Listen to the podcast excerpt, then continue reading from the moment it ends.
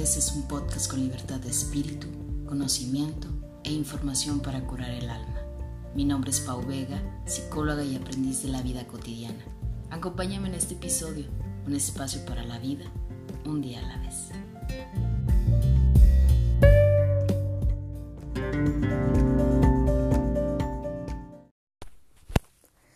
Hola, ¿qué tal? Gracias por compartir conmigo un episodio más el episodio número 35 de Un día a la vez. El día de hoy quiero regalarte simplemente una reflexión de menos de 5 minutos.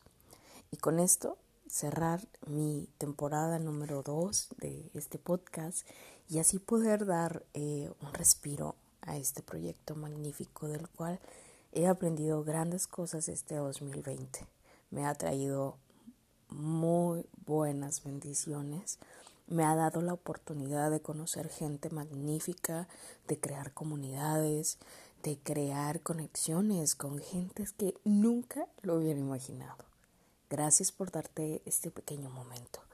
Quisiera aprovechar para que reflexionáramos sobre el hecho de vivir un día a la vez y compartir con nuestros seres queridos las bendiciones, la gratitud que todos tenemos y que en ocasiones olvidamos por nuestro andar, olvidamos por cosas cotidianas, olvidamos por los rencores y las peleas que en algún momento tuvimos. Te invito a que reflexiones este 2020 que te ha traído a ti. Este 2020 que has aprendido. Tal vez hemos aprendido que teníamos que ser fuertes. O hemos aprendido que la ansiedad llegó a nuestras vidas para enseñarnos algo. Qué difícil aprendizaje, ¿no? Las sensaciones pudieron ser un poco más difíciles de lo que pensábamos. Quisiera que reflexionaras este 2020 a quién le agradeces. Tal vez quisieras agradecer a aquellos que permanecieron en tu vida. Tal vez quisieras agradecer a aquellas personas que no se detuvieron y te acompañaron. Tal vez quisieras agradecer este 2020 el hecho de que todas las mañanas te levantaras de una cama y fueras fuerte y tuvieras la decisión de hoy tener un objetivo. Todo lo que has hecho este 2020 te ha construido y te ha reconstruido en lo que hoy eres y en lo que en un futuro vas a hacer. En ocasiones sentimos que no hacemos nada que lo que hacemos día a día es muy poco, sin darnos el reconocimiento que de verdad merecemos. Hoy quisiera invitarte a reflexionar sobre esos momentos en los que necesitamos darnos un aplauso, los momentos en los que necesitamos regalarnos una felicitación, los momentos en los que necesitamos valorarnos por todo aquello que luchamos y por todo aquello que hicimos este 2020. Nadie dijo que la tarea iba a ser fácil. Sin embargo, es un trabajo y es un esfuerzo y es un aprendizaje de todos los días. Regálate ese momento solamente el día de hoy, el momento de estar en tiempo presente, en el aquí y en el ahora.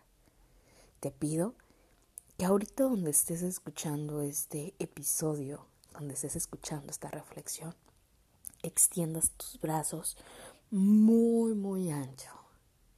Y en el momento en que los hayas estirado, permitas que toda la abundancia del mundo, que toda la buena vibra del mundo, que todos tus deseos y que todos tus decretos y afirmaciones lleguen a ti.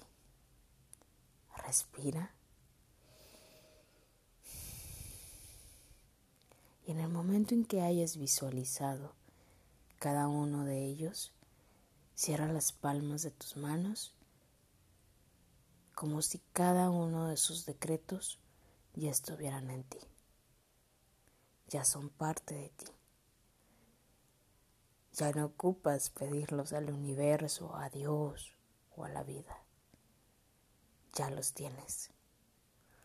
Y ahora visualiza todos esos decretos los pones en una caja de regalo.